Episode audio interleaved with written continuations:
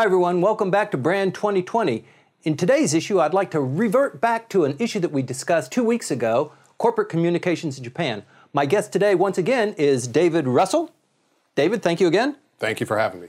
We talked about Dentsu about two weeks ago, and that is an issue of such major importance when you're talking about corporate communications, advertising, TV time in this country. I thought maybe we would dedicate a whole issue to it, or maybe even two. Let's get into the issue of Dentsu, where it came from, how it became this behemoth, and how does it control actually the advertising and the, the corporate communications industry here in Japan? Well, as you said, Tim, that's just a huge topic.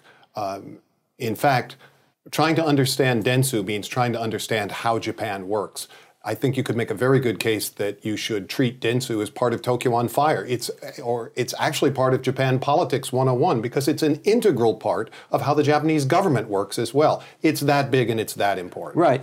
It is so large. I mean, it eclipses even number two, which is Hakuhodo, doesn't it? Yes. If just in terms of ad agencies, yes. In terms of revenues, things like that, uh, Dentsu is at least twice as big as the number two. In fact, in typical Japanese fashion. Uh, Dentsu is number one, and it's much, much bigger than number two.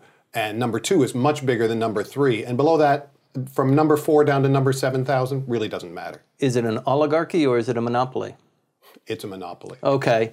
So is this dominance just here in Japan or is it actually uh, represented elsewhere in other markets well, as, as, well? Dentsu is very well represented around the world, not only by its own organization, which had spread globally for quite a while, but in 2012, I think the deal was finished in 2013, uh, Dentsu acquired the Aegis Group in the UK. Now, Aegis was a very large, uh, actually multi-brand company. Uh, it was uh, big enough to be listed on the FTSE 100 index. It was a pretty big company. Uh, Dentsu acquired that in a very large deal, paid a lot of money for it, and it's paid off very well. So through the organization, which is now the Dentsu Aegis Network, DAN, uh, DAN is operating around the world and it's bringing uh, basically Aegis's world-class services to Dentsu clients outside of Japan. But that's a very, very different business than what Dentsu does here in Japan. Right. Isn't this part of their model, though, that they, they form joint ventures and they kind of develop the market here in Japan using the external uh, skills that perhaps the Japanese are lacking, and then they, they propel themselves in uh, different areas? Well, Dentsu has had a number of joint ventures. Uh, the Aegis one was probably the last in a long series. You know, there was Dentsu, Young, and Rubicam. You probably remember that, and a bunch of others. None of them were very successful. Some of them are really spectacularly successful, but most of them really just kind of flopped, don't they? Yeah, most of them didn't work very well. But the Aegis connection has worked very well. And if you look at Dentsu's profits now, you see that most of their profit growth is coming from the DAN network, not from Dentsu internally here in Japan. Mm-hmm. They're holding even with their Japanese business, but it's been under a lot of pressure. They're very well funded because they have a, a tremendous war chest. They charge premium, and everybody that wants them, they pay out the nose to get the Dentsu brand, don't they? Absolutely. Dentsu has always had high fees, but then Dentsu provides very good services.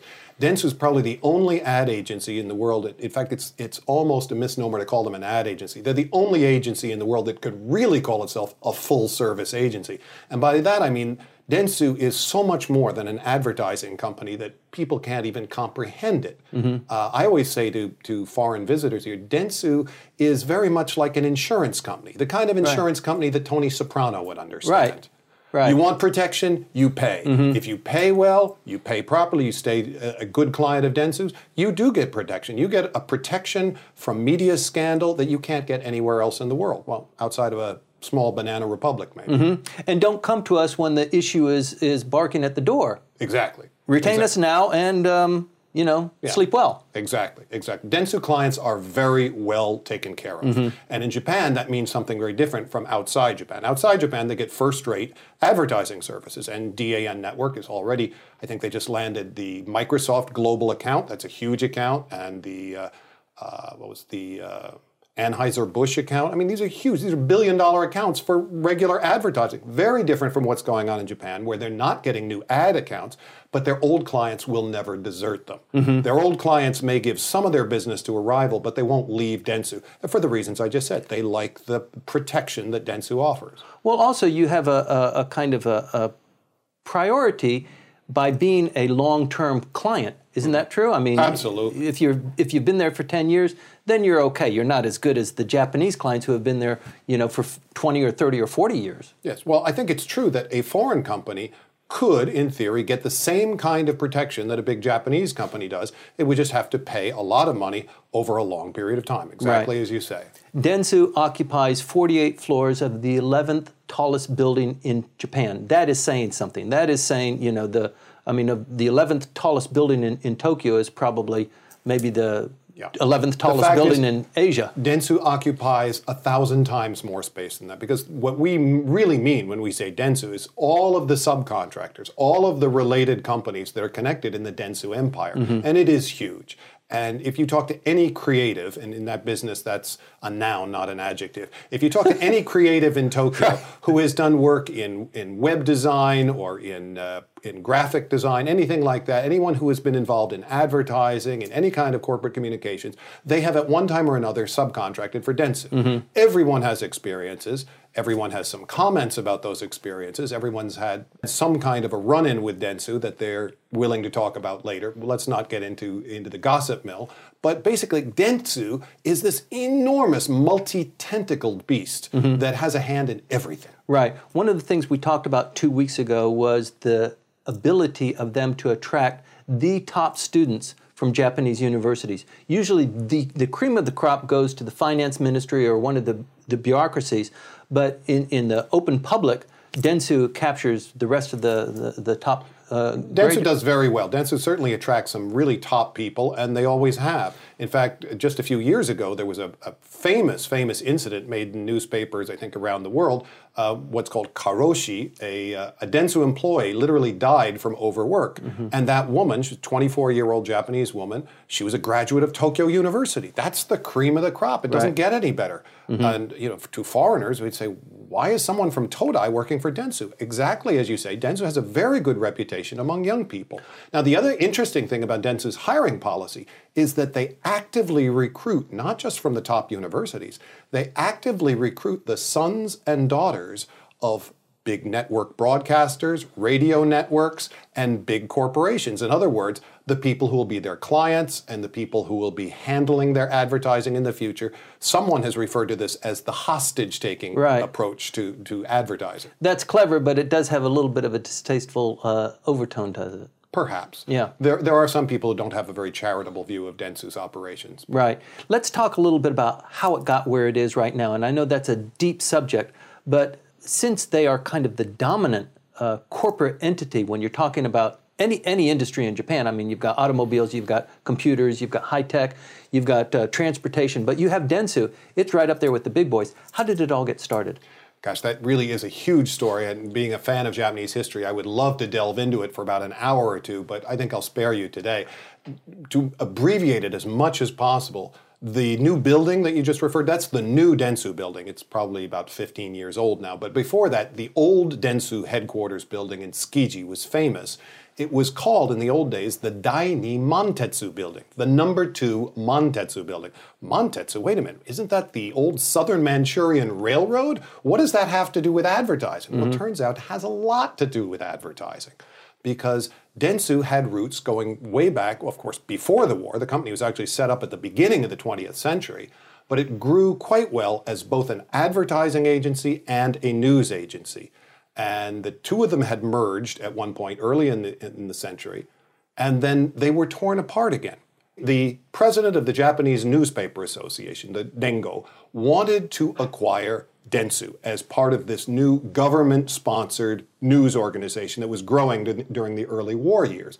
And the president of Dentsu did not want to give up his advertising company. The advertising revenue was very, very important. Mm-hmm. So, although he'd started the business as a news agency, he gave up the news agency to the government and he held on to the advertising. Well, the news agency then became part of Domei, the most famous propaganda machine in Japan and obviously overseas in Japan's colonies. Telecommunications before the tele was in it. Yeah, exactly. Right. Exactly. Well, Domei was huge, and Domei was, you know, again, was this giant propaganda ministry, and uh, that much of of the early Dentsu staff wound up working for Domei. The advertising side stayed in Japan mostly. The advertising business here grew very nicely during the war because uh, Dentsu was very well connected internally, then as now, and one of the government administrators who was responsible for consolidating different parts of industry was very, very close to Dentsu. And what happened? We had 186 advertising companies in Japan, and the next day we had 12. Administrative guidance. Administrative guidance done through a very good friend of Dentsu. And so these kinds of things helped to push the ad agency from being just another player to being the predominant player. And after the war, the fellow who had helped them wound up becoming president of Dentsu. And what's the first thing he did after the war? He took all of the guys that he knew, and even a lot he didn't know who were referred to him, people who had run the Southern Manchurian Railway, uh, a scandal ridden uh, organization from some of the darkest chapters of Japan's wartime history, took these guys and put them into Dentsu, and many as managers and some as directors. Mm-hmm. Somebody from the thought police was made a director of Dentsu. Okay. And so a lot of people today who have run ins with Dentsu say, you know, it's just their old DNA coming to the fore. Well, you can somewhat see that because the somewhat militaristic way that they run uh, the operations, the way they bring people in, they climb all people who join Dentsu, climb Mount Fuji. That's right. On one outing. That's and right. can you imagine how many people that is? They can't fit all of these people into a single room. Yeah. Uh, it's a tradition that goes back to 1925. All, all new managers and all new employees have to climb Mount Fuji, and then at the summit, they pray for the success and future prosperity of the firm and their clients. I Right. think in that order. Okay, that's huge. But you know, the thing that is so funny to me about Dentsu is they didn't go public until just, you know, 17 or 18 years ago. That's right. That's right. It, it was privately held for a long time. They didn't want to go public, and they didn't need the money. That's, that's right. They didn't need the money, but then now they're on the, the public stock exchange. You can buy shares of them, and they throw a lot of weight. They've always thrown a lot of weight. Uh, Dentsu has an enormous amount of clout in this market, absolutely phenomenal. And we should do an episode just on that of how Dentsu actually does control the media and to what extent they control the media. And is their control waxing or waning? There are a lot of different opinions there, but it is fascinating. I truly believe you cannot understand contemporary Japan without understanding the role that Dentsu plays in managing the message for the government, for corporations, inside Japan, and to some extent externally as well. You know, in addition to the study of Dentsu, we should also do a series on the Manchurian uh, Railroad because that's a that's a huge component of even now contemporary Japan uh, industry and, and trade. Absolutely. Everything that we think of as Japan Incorporated was created in Manchuria in the 1930s. That, it was the- a test ground. It was. It was a laboratory for creating what they saw as an ideal state, what we would see as a kind of extreme fascism, but it was an ideal state created in Manchuria, and the managers of that state came back, became cabinet ministers during the war, and went on to become prime ministers after the war. Mm-hmm. And the man who is most responsible for all of that was the famous Nobusuke Kishi. Kishi was the man who actually created this system in Manchuria and then came back and recreated it in Japan and became prime minister twice.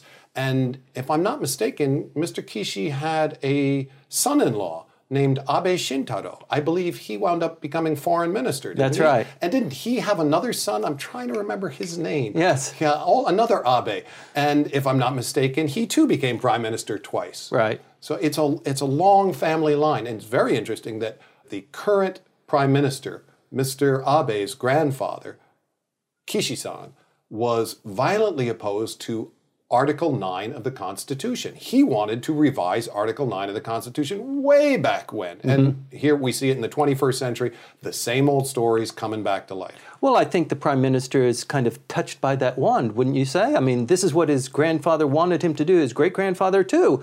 So we want to be back in that that zone. Well, I think there, I think the DNA from. is there. Yeah. I think the DNA is there very much in politics, but I think relevant to our discussion today, the real DNA here is the old time bureaucratic and military DNA from the pre-war years and the early war years that's coming out in Dentsu's operation. Dentsu, the giant in Japanese politics, entertainment, and industry. It's a huge issue. We'd love to delve into it a little bit more. We just don't have the time today. Perhaps in a later issue. Please stay tuned.